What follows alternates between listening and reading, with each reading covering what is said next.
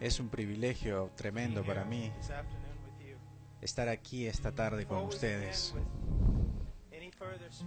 Antes de comenzar con la charla, también me gustaría dirigirme al Señor en oración. Quisiera pedirles que oremos.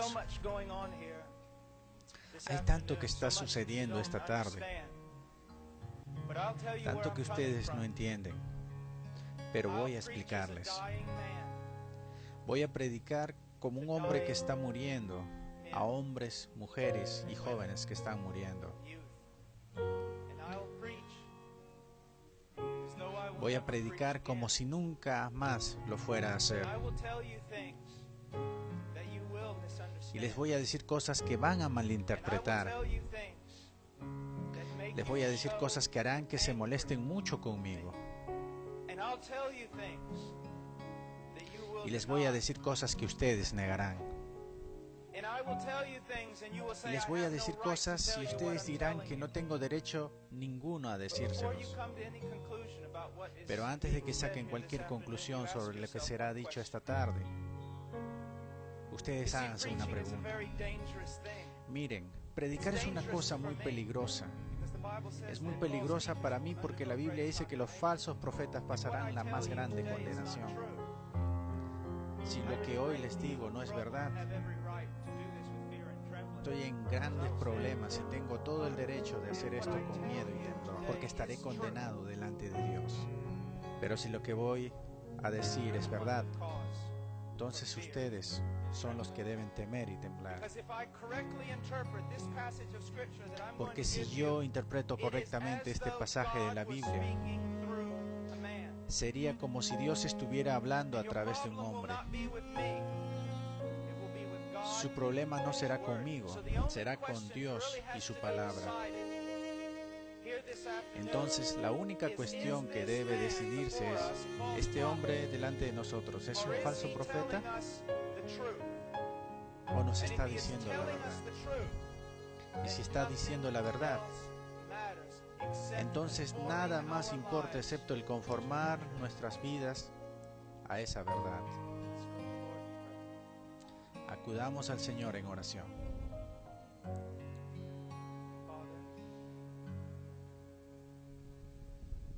Padre, Padre, soy tan pequeño.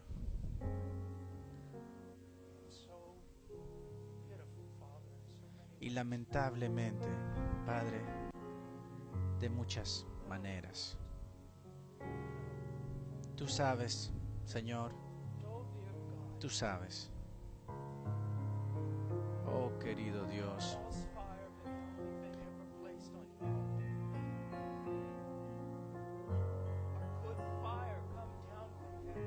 o que pudiera el fuego caer del cielo todo el ruido y el clamor y las actividades. Podría el fuego caer del cielo y podrán estos huesos muertos vivir. Tú me conoces. Ante tu soberanía, yo oro y ruego ante el trono de Dios que tú tengas gracia con nosotros, que tú abras corazones y mentes. Señor, no podemos esperar que ellos abran los tuyos. Abre sus corazones y sus mentes y haz que busquen la verdad bíblica. Dales tu aliento, concédeles arrepentimiento, concédeles fe. Tráelos a tu reino, Señor, para tu propia gloria, por tu gran nombre. Haz esto. Señor, como el hermano lo dijo, que así sea, Señor, para que ningún hombre tome crédito de ello, para que ningún hombre ponga su mano en el arca de Dios y si lo hace, que tú hagas que caiga muerto. Oh Dios, muévete entre nosotros. Por favor, porque no tenemos otra esperanza. No tenemos otra esperanza. Estos niños no tienen otra esperanza excepto que tú te muevas. Amén. Estaré enseñando Mateo capítulo 7. Si tiene su Biblia, sígame.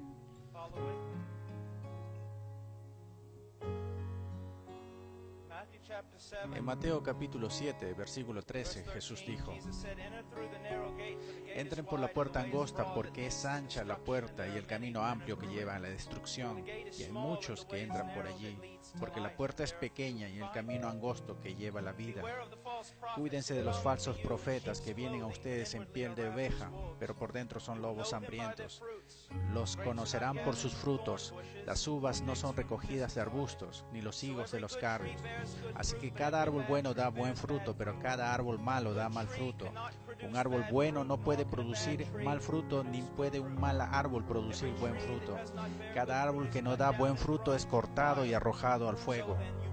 Así entonces los conocerán por sus frutos. No todo aquel que dice Señor, Señor entrará al reino de los cielos, pero aquel quien hace la voluntad de mi Padre que está en el cielo entrará en él. Muchos me dirán en ese día, Señor, Señor, ¿no profetizamos en tu nombre?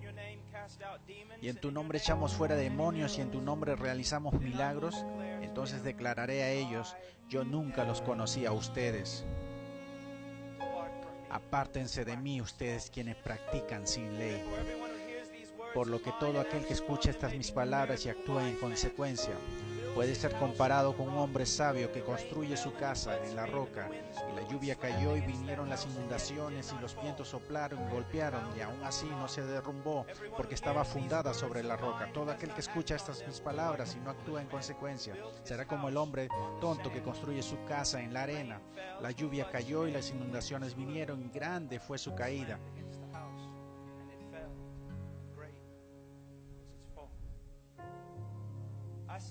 Estoy hoy aquí ante ustedes.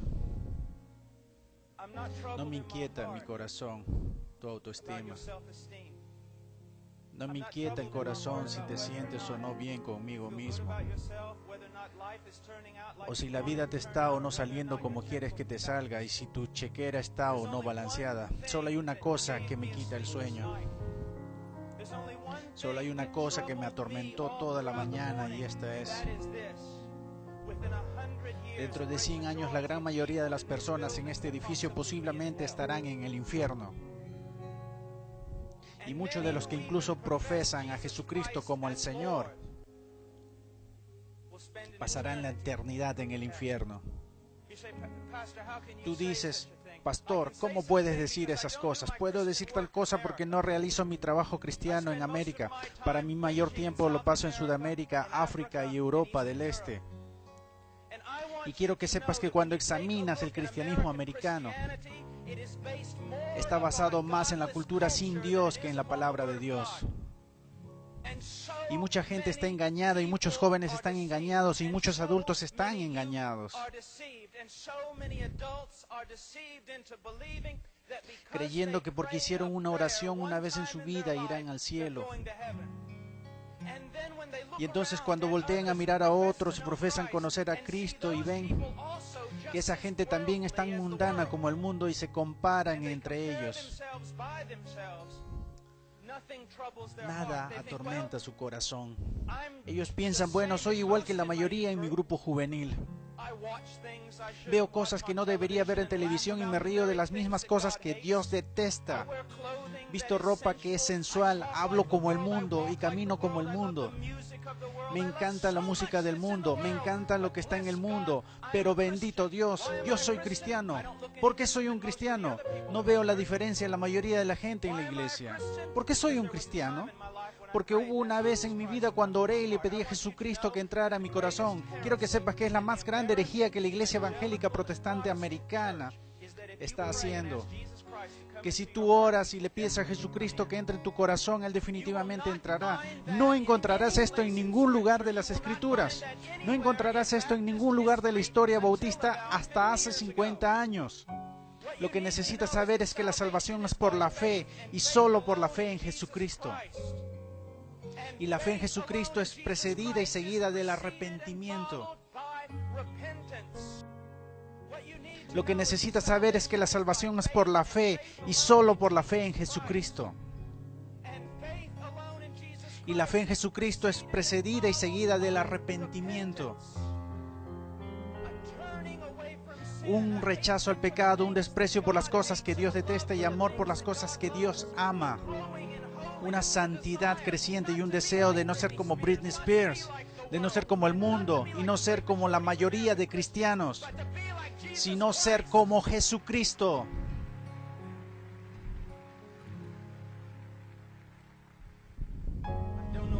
No sé por qué aplauden. Estoy hablando de ti. No vine aquí a escuchar amén.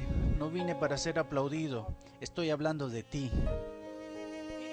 Las personas algunas veces vienen a mí y dicen, oh, me encantaría seguirte en Rumania, me encantaría predicar donde tú predicaste y plantaste iglesias en Perú, allá en la selva. Y yo les digo, no, no podrás. Y dicen, sí, sí podría.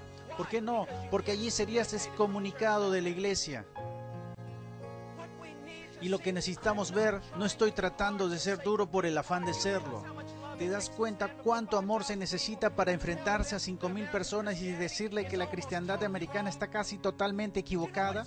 ¿Sabes lo que va a costarme nunca volver a ser invitado para algo como esto? ¿Ser impopular? ¿Sabes por qué uno lo hace? Uno no lo hace porque te pagan bien, no lo haces porque, en fin, lo haces porque amas a los hombres, porque quieres honrar a Dios. Quiero decirte algo. Vamos a ir a las escrituras y quiero que los mires como realmente son. Deja de compararte con otros que se dicen a sí mismos cristianos, que se comparan con otros que dicen ser cristianos. Compárate a ti mismo con las escrituras. Cuando un joven viene, un pastor o ministro joven y dice, no estoy seguro si soy salvo, no estoy seguro, y el ministro usualmente le tira un cliché. Bueno, ¿ha habido alguna vez en tu vida que oraste pidiendo a Jesús que entrara en tu corazón? Bueno, sí. ¿Fuiste sincero? Pienso que sí. Bueno, necesitas decirle a Satanás que deje de molestarte. Escribiste detrás de tu Biblia como te dijo el evangelista que hicieras cuando fuiste salvo. Que escribieras la fecha para que cada vez que dudaras te enseñaras la Biblia. ¿Qué superstición se ha encubierto toda nuestra denominación? ¿Sabes lo que la Biblia dice de los cristianos que hagan? Examínate a ti mismo, pruébate a ti mismo a la luz de la escritura para ver si estás en la fe. Examínate a ti mismo para ver si eres cristiano. ¿Te das cuenta? Si ahora digo vamos y toquen las puertas en esta ciudad, ¿sabes lo que encontraríamos? 99% de la gente, al menos en esta ciudad, creen que son creyentes. Si tú vas a tu ciudad y tocas cada puerta, porque yo fui a mi ciudad cuando me convertí y toqué cada puerta. ¿Y sabes qué encontré? Todos en mi ciudad eran cristianos. 85% de ellos no van a la iglesia, no les interesa la santidad, no les interesa servir, no les concierne mantenerse separado del mundo, no les concierne que el Evangelio sea predicado entre las naciones. Pero bendito Dios, ellos son cristianos. ¿Por qué son salvos? Porque algún evangelista les dijo algo, y más estudiando que la Biblia, y lo hizo solo para presumir sobre cuántos pasaron al frente en su último avivamiento. Yo los amo y hay hombres aquí que los aman. Y quiero adentrarme en la escritura ahora, ahora que te he impactado en la luz. Quiero que me escuches. Escucha la palabra de Dios y comienza a hacerte preguntas. Primero, entra por la puerta angosta pues ancha es la puerta y amplio el camino que lleva a la destrucción, y hay muchos que entran por él. Hay una puerta angosta. Y sabes, históricamente una de las razones es porque los bautistas del sur siempre han sido rápidos. Cuando otras denominaciones han fallado en darse cuenta en esto, los bautistas del sur siempre han sido rápidos en darse cuenta que hay una puerta angosta. Hay un Dios, hay un mediador entre Dios y el hombre. Y su nombre es Jesucristo, no es una opción múltiple, no todos los caminos llevan a Roma. Como denominación siempre hemos dicho a la gente lo que Jesús dijo a la gente. Yo soy el camino, la verdad y la vida y nadie viene al Padre excepto a través de mí. Así que alabo al Señor por eso, que la única forma en que cualquier ser humano en esta tierra será salvo es por medio de Jesucristo y eso es todo. Porque necesitas darte cuenta de lo que la Biblia dice porque todos han pecado y quedan cortos, y no tienes idea que nacimos radicalmente depravados y aborrecidos de Dios que nunca habríamos buscado a Dios, nunca llegaríamos a Dios. Nos hemos rebelado contra Dios, hemos roto su ley. El asunto no es solo que has pecado, el asunto es que nunca has hecho nada más que pecar. La Biblia dice que los profetas, que aún nuestras más grandes obras son filtrafas ante Dios. Y debido a eso sabes lo que merecemos la furia de Dios, el santo rechazo de Dios. Tú dices, espera un momento, Dios no odia a nadie, Dios es amor. No, amigo, tú necesitas entender algo. Jesucristo enseñó, los profetas enseñaron, los apóstoles enseñaron que aparte de la gracia de Dios revelada en Jesucristo nuestro Señor, la única cosa que queda para ti es la furia, el fiero celo de Dios por tu rebelión y tu pecado. Cuando hablo en universidades siempre, no, Dios no puede odiar a nadie, me dicen. Y yo te digo, Dios puede odiar. Mira, yo amo a los niños, pero odio el aborto. Yo amo aquello que es santo, debo detestar aquello que no lo es. Dios es un Dios santo. Eso es algo de lo que los americanos han olvidado. Muchas de las cosas que te encanta hacer, Dios la detesta. ¿Sabías eso? Oras por avivamiento, vas a tener una reunión, quieres que Dios se mueva. Pero antes de ir ves programa en la televisión que Dios absolutamente aborrece. Y entonces te preguntas, ¿por qué el Espíritu Santo no desciende? ¿O por qué tienes que crear un falso fuego, falso entusiasmo? Porque Dios no está ahí. Dios es un Dios santo, santo, y la única forma en que tú y yo podamos ser reconciliados a un Dios santo es por medio de la muerte del mismo Hijo de Dios cuando colgó de aquel madero. Ahora escúchame, si tú eres salvo aquí esta noche, no eres salvo porque los romanos y los judíos rechazaron a Jesús. No eres salvo porque pusieron una corona de espinas en su cabeza. No eres salvo porque se atravesaron una lanza a su costado. Y no eres salvo ni siquiera porque fue clavado en una cruz. ¿Sabes por qué eres salvo si eres salvado? Porque cuando Jesucristo estaba colgando en esa cruz, Él cargó con tu pecado, el pecado del pueblo de Dios. Y toda la furia de Dios que debió caer sobre ti cayó sobre su único hijo. Alguien tenía que pagar ese precio. Alguien tenía que morir. Fue Dios el Padre quien quebrantó a su único hijo. De acuerdo con Isaías 53 dice, le complació a Jehová quebrantarlo a él. La gente dice que la cruz es señal de lo mucho que vale el hombre.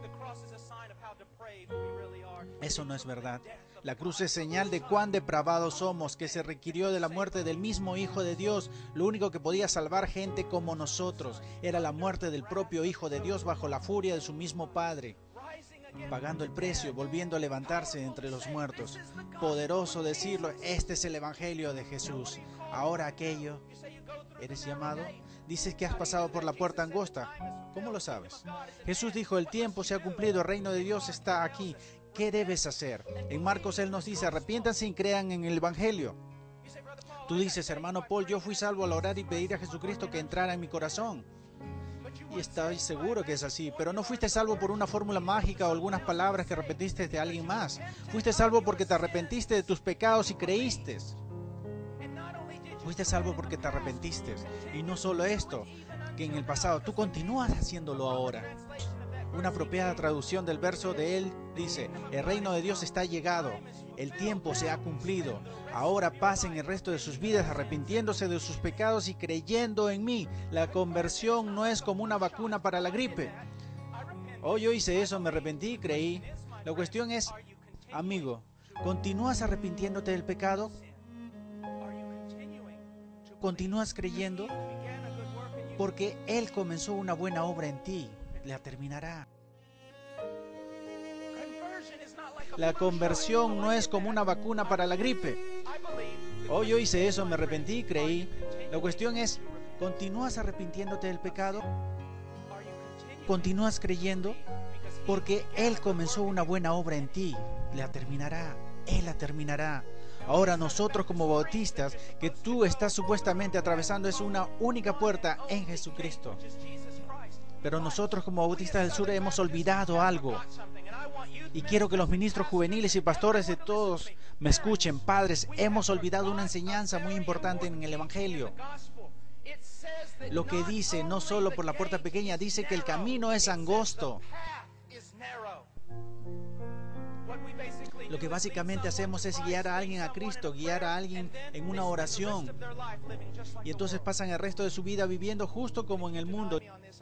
Puedo traer las estadísticas para probarte.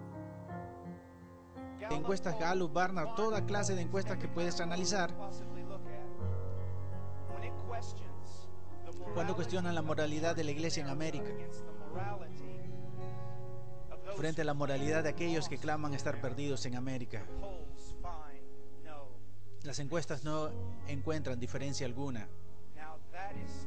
Ahora esas son las estadísticas. No tienes que ver con la interpretación religiosa. Son estadísticas. Libro tras libro es producido por teólogos y filósofos y sociólogos por igual. ¿Qué ha pasado con la iglesia? Encontramos que el aborto en la iglesia es tan prevalente como lo es afuera en el mundo. Encontramos que el divorcio es igual de prevalente. Encontramos que la inmoralidad, lo sabes tan bien tú como yo, hay jóvenes ahora aquí que están practicando la inmoralidad y así alaban a Dios. Sabes que hay jóvenes aquí que consumen drogas y así asisten al grupo juvenil. Tú conoces viendo y haciendo cosas que no son apropiadas para un cristiano y aún así asisten al grupo creyéndose satisfechos creyendo ser salvos y nadie les dice nada excepto esto. Son cristianos carnales. Son realmente cristianos, únicamente son carnales. Esa es una doctrina que comenzó en un seminario bautista, que no es un seminario bautista del sur, hace varias décadas. No es bíblica ni es histórica. Mi querido amigo, no existe tal cosa como un cristianismo carnal. Tú dices, espera un minuto, hermano Paul. Primera de Corintios capítulo 3, ¿no son ustedes carnales? Dijo el apóstol Pablo, ¿no? Necesito leer todo el libro para entender qué quería decir. Miren, uno de los problemas, jóvenes, escúchenme, mucho de nuestro cristianismo está basado en clichés que leemos en las camisetas cristianas. Mucha de nuestra cristiandad viene de compositores de canciones y no de la Biblia. Mucho de lo que creemos es dictado a nosotros por la cultura y no por la Biblia.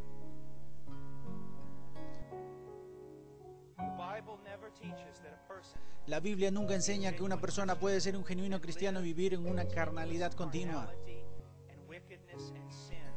y maldad y pecado y todos los días de su vida. Pero la Biblia enseña que al cristiano genuino le ha sido dada una nueva naturaleza. El cristianismo genuino tiene un padre que lo ama, disciplina, vigila y cuida. Mi corazón se rompe porque ustedes saben tan bien como yo. Jóvenes, no seamos hipócritas, no lo ocultemos, hay tantos, tú los conoces. Tal vez eres uno de ellos o por lo menos sabes que están en tu grupo. Vienen al grupo, hacen todas estas cosas, pero en su corazón son tan malos como el mal puede ser. No hay diferencia, no hay luz. Todo lo que hace el mundo ellos hacen y es apropiado según ellos. Mi amigo, eso no es cristianismo. Ellos no están en peligro de perder su recompensa. Ellos están en peligro de perder su salvación. Ellos no son de Dios. ¿Qué es lo que nos enseñamos? ¿Cuándo fue la última vez que escuchaste a alguien decir, no solo hay una puerta pequeña al cielo, sino un camino angosto? Jesús indica que una de las principales señales de ser un cristiano genuino es que camines con Él en el camino angosto.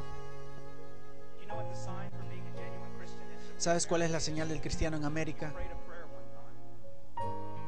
Tú dijiste una vez una oración. ¿No es eso increíble?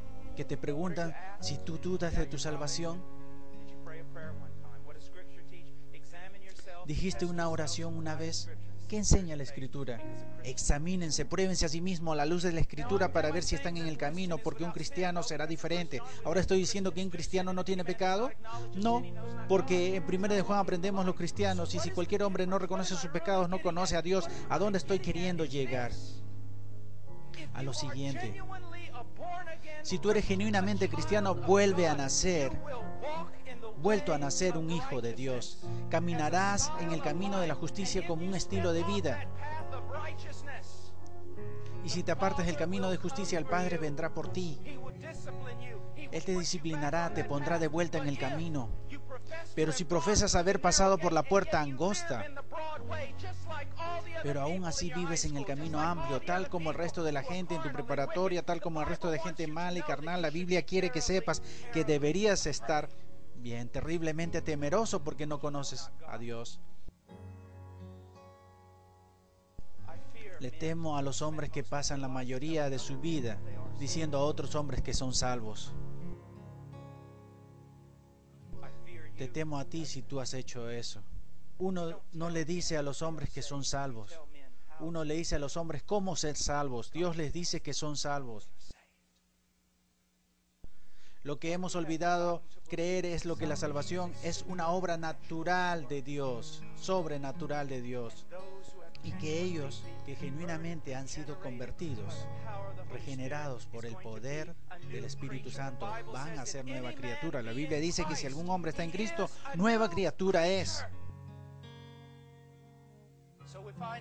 Así encontramos esto en la Escritura que hay una puerta angosta y un camino angosto. Vamos al versículo 15. Cuídense de los falsos profetas que vienen con pieles de ovejas, pero por dentro son lobos hambrientos. Por sus frutos los conocerán. Una de las cosas que debes entender es que algo de un hombre sabio que me dijo, Paul, tu mejor amigo es aquel que te dice la mayor verdad. En América nos hemos vuelto tan susceptibles que nadie nos puede refutar. Nadie nos puede decir que estamos equivocados. Y los ministros y líderes por igual se han creído esa mentira. No queremos ofender, queremos ser amigables con los que buscan. Lo que necesitas comprender es que solo hay uno que busca y su nombre es Dios. Y si quieres ser amigable, debes ser amigable con Dios y debes preocuparte más por la gloria de Dios que por las actitudes de los hombres.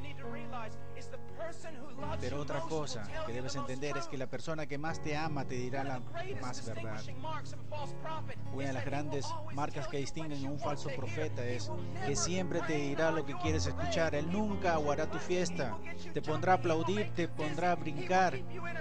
Hará sentir que te mareas, te mantendrá entretenido y te mostrará un cristianismo que hará que tu iglesia parezca un parque de diversiones de Jesús y te mantendrá tan entretenido que nunca tratará con asuntos grandes como estos. ¿Está Dios trabajando en mi vida? ¿Estoy creciendo en santidad? ¿De verdad he vuelto a nacer? Escúchame, si cada uno aquí en este pueblo cree que es salvo, y sabemos que eso no es verdad porque la escritura dice que pocos entrarán, ¿cómo sabes tú que eres salvo? ¿Cómo sabes si verdaderamente eres salvo? ¿Porque alguien te lo dijo? ¿Porque dijiste una oración? ¿Porque creíste? Bueno, déjame preguntarte, ¿cómo sabes que creíste? Porque todos dicen que creyeron.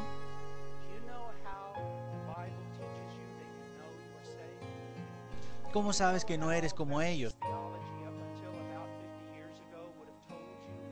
Tú sabes que eres salvo porque tu vida está en el proceso de estar siendo cambiada.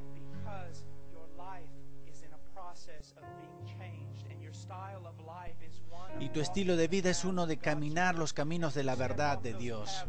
Y cuando caminas fuera de esos caminos de desobediencia como lo hacemos, Dios viene por ti y te pone de nuevo en el camino. Una de las más grandes evidencias de que realmente has nacido de nuevo es que Dios no te dejará hablar de la manera como tu carne lo hace. Dios no te dejará vestir como el mundo sensual y la iglesia sensual te deja vestir.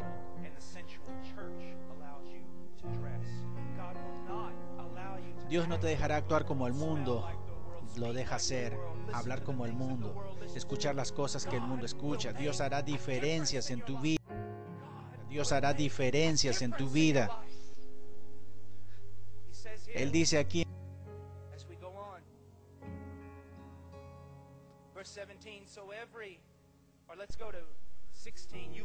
Ustedes por sus frutos los conocerán.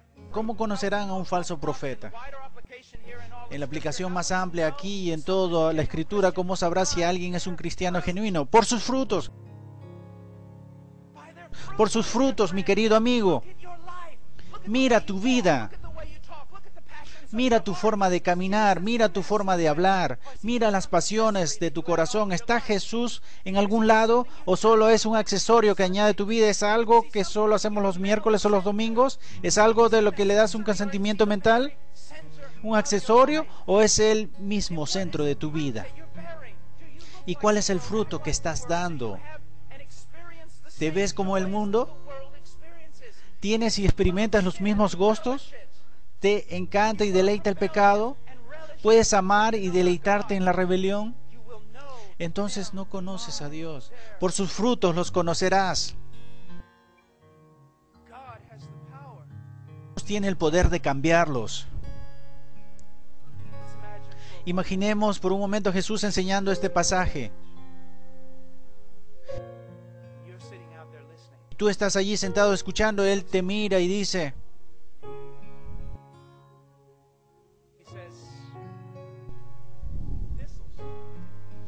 Cardos, cardos, encuentras cardos en los árboles de higos.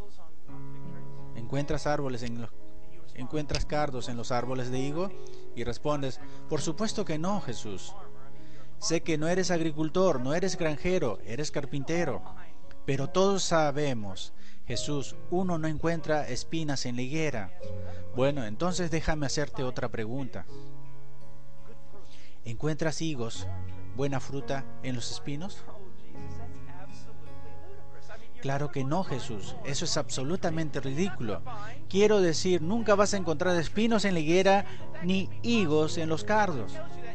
Jesús, decir esto es imposible. Cualquiera que te diga eso, Jesús, por seguro están locos o mentirosos. Y entonces Jesús te responderá.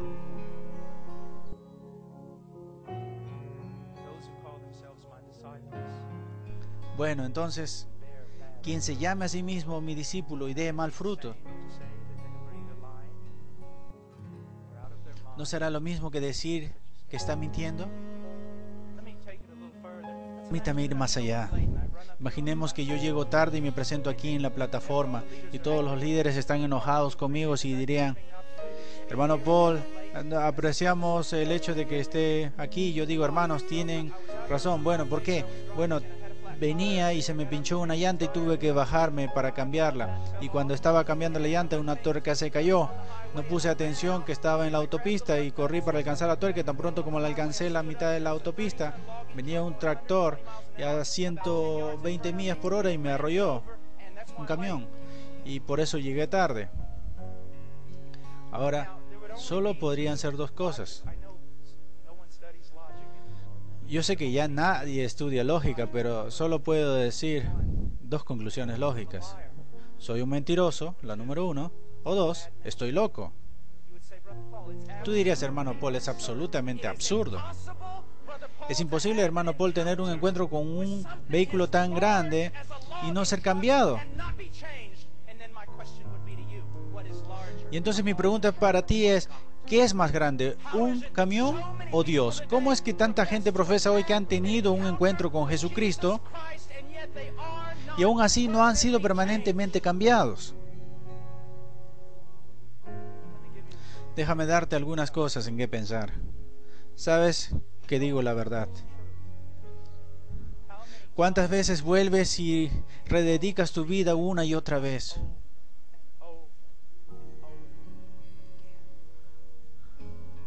¿Cuántas veces los grupos juveniles van a cosas como esta y se entusiasman?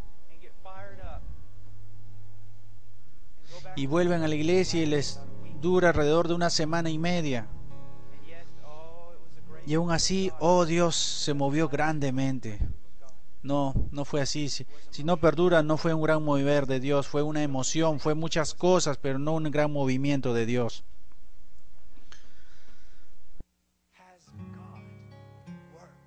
¿Ha trabajado Dios en tu vida? ¿Está Dios trabajando en tu vida? Por sus frutos los conocerán.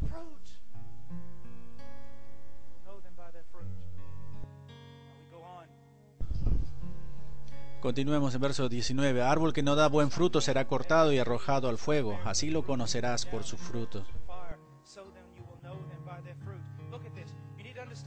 Miren esto, deben entender algo sobre la literatura hebrea. Cuando tú y yo queremos enfatizar algo, lo que hacemos es alzar la voz. Si estamos escribiendo, lo ponemos en negrilla o mayúscula. Para un judío es diferente, cuando quiere enfatizar algo, lo repite y lo repite. Por eso encuentras paralelismos hebreos. El malvado no vivirá en la tierra, el malvado no vivirá en la tierra. Está diciendo lo mismo de diferentes maneras. Eso es lo que Jesús hace aquí una y otra vez. Por sus frutos los conocerán, por sus frutos los conocerán. Conocerán por el camino que caminan, por sus frutos los conocerás.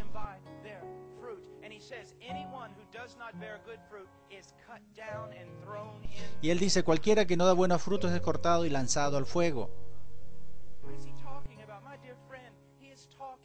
¿De qué está hablando, mi querido amigo? Él está hablando del juicio del Todopoderoso Dios que un día caerá sobre este mundo, que un día caerá posiblemente sobre ti. Oh querido amigo, no puedo ver en tu corazón Soy fácilmente engañado por mi propio corazón, pero hay uno que no es engañado. Y él no se deja engañar por una actual cultura cristiana. Él sabe, por sus frutos los conocerán. Y continúa y dice esto, versículo 21. No todo aquel que me dice Señor, Señor entrará en el reino de los cielos, sino aquel que haga la voluntad de mi Padre que está en los cielos. ¿Sabe cuánto vale tu profesión de fe en Jesús? Absolutamente nada. Sí. ¿Leíste el pasaje? Estúdialo. No todo aquel que venga a mí diga Señor, Señor. No todo aquel que profesa Señor, Señor entrará al reino de los cielos. Habrá mucha gente que profesará, Señor, Señor, pero no entrarán en el reino de los cielos. Mi querido hijo, ¿eres tú uno de ellos? Señor, Señor. Regresemos. Él dijo, Señor, Señor. Él no dijo, Señor. ¿Qué significa esto? Este individuo que realiza esta profesión no es alguien que acaba de decirlo. Es el juicio, así que mejor es que una persona enfatice, declare a otros que Jesucristo es el Señor. Se pasea diciendo Señor, Señor. Baila mientras los músicos tocan y dicen Señor. Y cantan en las canciones Señor. Pero Jesús le dijo, apártate de mí. Nunca te conocí. Saben, Billy Graham es uno de los más amables y amorosos hombres. Sin embargo, Billy Graham ha dicho que la gran mayoría de la gente que va a la iglesia están perdidas.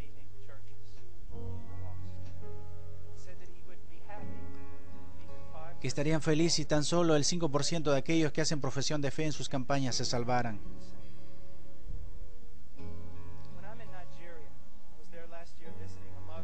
Cuando estoy en Nigeria, estuve allá el año pasado visitando una madre cuyo hijo estaba en nuestra iglesia y fue asesinado por los musulmanes. En el norte de Nigeria, cuando alguien profesa su fe en Jesucristo, está seguro que puedes morir por esa profesión. Pero en América, oh, considera el costo, piénsalo. Examina tu vida y la luz de la escritura. ¿Conoces al Señor? Porque no todo el que dice Señor, Señor entrará en el reino de los cielos. Pero ¿qué dice aquí? Mira lo que dice. No todo aquel que me dice Señor, Señor entrará en el reino de los cielos, sino que el que hace la voluntad de mi Padre que está en el cielo. ¿Cuál es la señal de alguien que se ha convertido al genuino cristianismo? Desearía que enseñáramos esto de nuevo. ¿Qué pasó con nuestra teología? ¿Qué pasó con nuestra doctrina? ¿Qué pasó con nuestra enseñanza? Se fue por la ventana. Nadie quiere estudiar doctrina, solo quieren escuchar canciones y leer mensajes de las camisetas cristianas. ¿Qué pasó con la verdad? La verdad te dice esto, la evidencia. Evidencia, la forma de asegurarte que eres un genuino cristiano vuelto a nacer, es que haces como un estilo de vida la voluntad del Padre.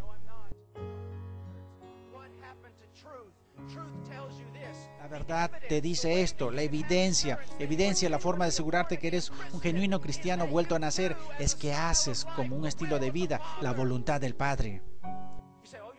Tú dices, oh, estás hablando de las obras. No la estoy hablando. Estoy hablando de la evidencia de fe. Tu profesión de fe no es prueba de que seas nacido de nuevo. Porque todo el mundo profesa la fe en Jesucristo. Barnard dice que 65-70% de los americanos son salvos, cristianos vueltos a nacer el país con menos Dios en la faz de la tierra. Matan 4.000 bebés al día, pero bendito sea Dios. 70% de nosotros somos nacidos de nuevo. ¿Cómo sabe que la fe que tienes no es falsa? Un estilo de vida que se preocupa por hacer la voluntad del Padre. Que practica la voluntad del Padre. Y el Espíritu Santo viene y te reprime personalmente y por medio de la palabra de un hermano o hermana en Cristo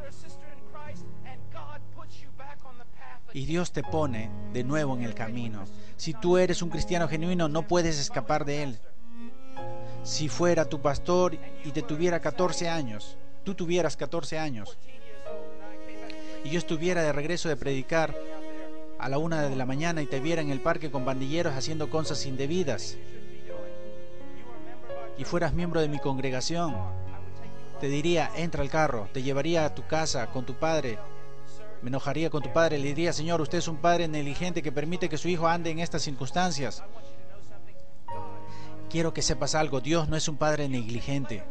Si tú puedes jugar con el pecado, si puedes amar al mundo y las cosas del mundo, si puedes estar siempre en el mundo haciendo cosas del mundo, si tus héroes son gente mundana, si quieres parecerte a ellos y actuar como ellos, si practicas lo que practicas. Oh mi querido amigo, escucha mi voz. Hay gran posibilidad de que no conozcas a Dios y no le pertenezcas. Ahora traemos esto en un cierre, versículo 22. No profetizamos en tu nombre y en tu nombre expulsamos, expulsamos demonios y en tu nombre realizamos milagros. Entonces les declararé, nunca los conocí. Tú dices que lo más importante en este mundo es conocer a Jesucristo. Eso no es verdad. Lo más importante en la faz de la tierra es que Cristo te conozca a ti. Yo no voy a entrar a la Casa Blanca porque me pare en la puerta y diga que conozco a George Bush, pero me dejarán entrar si George Bush me conoce y dice, conozco a Paul Washer. Tú puedes profesar conocer a Jesucristo, pero mi pregunta para ti, ¿conoces a Jesús? ¿Te conoce Jesús a ti? Mira cómo describe al perdido. Dice, apártate de mí, tú que practicas sin ley. Griego anomanía, anomía, particular negativamente a no, palabra nomos, ley. No ley. Y esto es lo que significa, déjame darte una traducción, aparte de mí, escúchame, si ahora pudieras abrazarte, escúchame. Él dice, apártate de mí aquellos quienes claman ser mis discípulos, quienes me confiesan como Señor. Y aún así viven como si nunca les hubiera dado una ley para obedecer.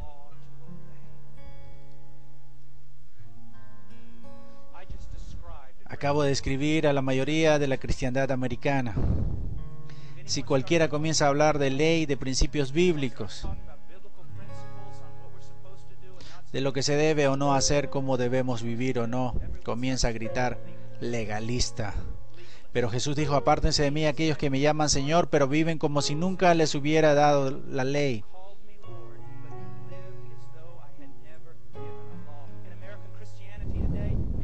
en el cristianismo americano hoy pasas por la puerta, gloria a Dios, vives como el resto del mundo y estás bien, solamente eres carnal. ¿Sabes lo que pasa por nuestro mal evangelio? Tenemos millones de niños en la escuela bíblica vacacional. Y cuando cumple 15 entran al mundo y viven como demonios, la gran mayoría de ellos. Y entonces cuando cumplen 30 regresan y reivindican su vida, quizás apenas son salvos, porque es más que solo decir a alguien que es salvo porque conoce a Jesucristo como el Señor. Satanás reconoce que Jesús es el Señor. ¿Está tu vida en proceso de cambio? Entonces Él habla de dos personas, dos cimientos. ¿Sabe lo que este pasaje actual? Mira, es importante estudiar teología, es muy importante estudiar la historia. La interpretación actual de este pasaje sobre la roca y la arena es básicamente así. Si tú eres cristiano, necesitas construir tu vida sobre la roca porque si construyes en la arena serás como un cristiano infeliz y tu vida no irá bien. Eso no es lo que Jesús está enseñando y la historia me respalda. Rara vez se interpreta de esa forma. ¿Sabes cuál es la interpretación? Va así. Hay dos caminos, un camino amplio y un camino angosto. ¿En cuál estás tú? Hay dos clases de árboles. El buen árbol que da buen fruto y va al cielo. Hay un árbol malo porque da mal fruto y va al infierno. Hay aquellos que profesan a Jesucristo como el Señor y hacen la voluntad del Padre que está en el cielo. Y hay quienes que profesan a Jesucristo como Señor y no hacen la voluntad del Padre que está en el cielo. E irán al infierno, no por la falta de obras, sino por la falta de fe demostrada en el hecho de no tener obras. Y continúa diciendo, ¿No son dos cristianos construyendo su casa en dos cimientos diferentes? No, son un hombre salvo y uno perdido. El perdido oye la palabra de Dios predicada, pero no construye cimientos. No puedes ver a ninguna forma como la palabra de Dios edifica y sostenga su vida. Su vida no es ¿Cuánta gente en la convención de la Iglesia Bautista del Sur, sin importar los números, sin importar lo que decimos, si tomáramos este pasaje y comparáramos a la gente con este pasaje y dijéramos, ¿Estás construyendo tu matrimonio sobre la palabra de Dios? ¿Estás criando a tus hijos en la palabra de Dios? ¿Realizas tus finanzas en la palabra de Dios? ¿Estás viviendo separándote de las cosas del mundo basado en la palabra de Dios? ¿Cuántos podrían contestar positivamente? No, nada de eso. Yo profeso a Jesús, Él es mi Salvador. Mi maestro de la escuela dominical me lo dijo. Oh, yo sé, como Leonard Ravenhill, un conocido mío solía decir antes de morir. Prediqué en muchas iglesias bautistas una vez. Yo prediqué en muchos lugares como este alguna vez. Hoy pude subir aquí con palabras que te impresionarán. Y pude predicar cosas que te elevarán y te hicieron flotar en esta sala. Te pude contar historias que te harían reír, historias sobre perros y abuelitas que te hicieran llorar. Pero te amo demasiado para eso. Yo sé, yo sé. Porque la palabra de Dios es verdad. Que hay gente que cree ser salva y no lo es. No son salvos. Yo sé que algunos de ustedes miran alrededor y piensan, piensan, bueno, yo soy salvo. Quiero decirte que, ¿qué te hace pensar que tu grupo es salvo? Bueno, soy como mis padres. O soy como los adultos de mi iglesia, o el anciano, el pastor. ¿Qué importa eso? Tú no serás juzgado por ellos en su venida. Mi pregunta es para ti, amado. Mi pregunta para ti, pequeño, quiero decirte, tú podrás ser mi hijo, podría ser mi hijo, y oro para que un día mi pequeño hijo crezca y haya un predicador quien de frente le diga, suficiente de esto. Que la palabra de Dios, cómo se sostiene la vida frente a este ardiente fuego que es la santidad de Dios en ese día final. Amada preciosa niña, amado joven, ¿será verdad tu, tu confesión en ese día? ¿Será verdadera? ¿Eres salvo? Y no hablo de, bueno, pienso que soy salvo. Tú sabes, hay un camino que parece correcto al hombre, pero lleva a la muerte. Bueno, siento en mi corazón que soy salvo. Bueno, déjame preguntarte, ¿alguna vez leíste en el corazón que es engañosamente malo? ¿No deberías ir al testimonio de la escritura? Bueno, sé que soy salvo porque mi mamá, mi papá, mi pastor, todos me dicen que soy salvo. Bueno, yo te digo esto, ¿Qué es lo que te dice la palabra de Dios? Hablando tanto de ser cristianos radicales. Los cristianos radicales no son aquellos que saltan en los conciertos. No son la gente que se pone camisetas cristianas. No son aquellos que da, sino son aquellos que dan el fruto del Espíritu. Los cristianos radicales son los que reverencian y honran a sus padres aun cuando sienten que sus padres se equivocan. Los cristianos radicales son aquellos que no, escúchame bien, esto te va a enojar y estoy hablando a niños y niñas. Cristianos radicales son los que no se visten sensualmente para presumir sus cuerpos. Dios se complace con tu vestido. Si tu vestido es el marco de tu cuerpo es sensual y Dios detesta lo que es del mundo. Todo mundo quiere hablar de un profeta, pero nadie quiere escuchar a uno. Estoy hablando del cristianismo. He pasado mi vida en selvas, he pasado mi vida congelándome en las montañas de los Andes. He visto gente morir. Un pequeño, Andrew Maiman. Los musulmanes le dispararon cinco veces en el estómago y le dejaron tirado en el andén solo porque él gritó, tengo mucho miedo, pero no puedo negar a Jesucristo. Por favor, no me maten, pero no le voy a negar. Y murió en una piscina desangrentado. Y tú hablas de ser cristiano radical porque te pones una camiseta, porque vas a una conferencia. Estoy hablando de santidad, estoy hablando de divinidad. Desearía.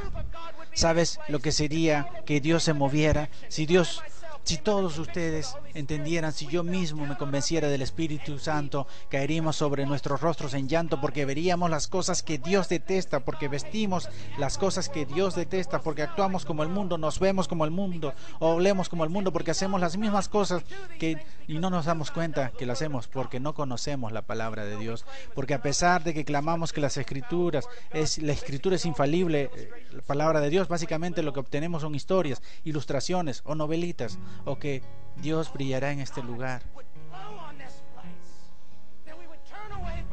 Y nos alejaríamos del pecado, renunciaríamos a las cosas que no le placen. Y entonces correríamos hacia Él y lo apreciaríamos y lo amaríamos. Oh, que Dios levantase. No te deseo las mismas cosas que tus padres quieren para ti. Quiero tu seguridad, protección y una bonita casa. Quiero que tengas carro y respeto. Quiero para ti lo mismo que quiero para mi hijo, que un día él tome una bandera, la bandera de Jesucristo, y la ponga en aquel monte donde nadie más ha puesto una bandera antes, y que grite Jesús es el Señor, aunque eso le cueste la vida. O si cuando tenga 18 él me dice lo mismo que yo me dije cuando era joven, voy a las montañas, voy a la selva. Y ellos dijeron, no puedes ir allí, estás loco, es una guerra, vas a morir. Yo voy a ir. Cuando ese pequeño se ponga una mochila, voy a orar y decir, ve, Dios sea contigo y si mueres, hijo mío, te veré allá y honraré tu muerte.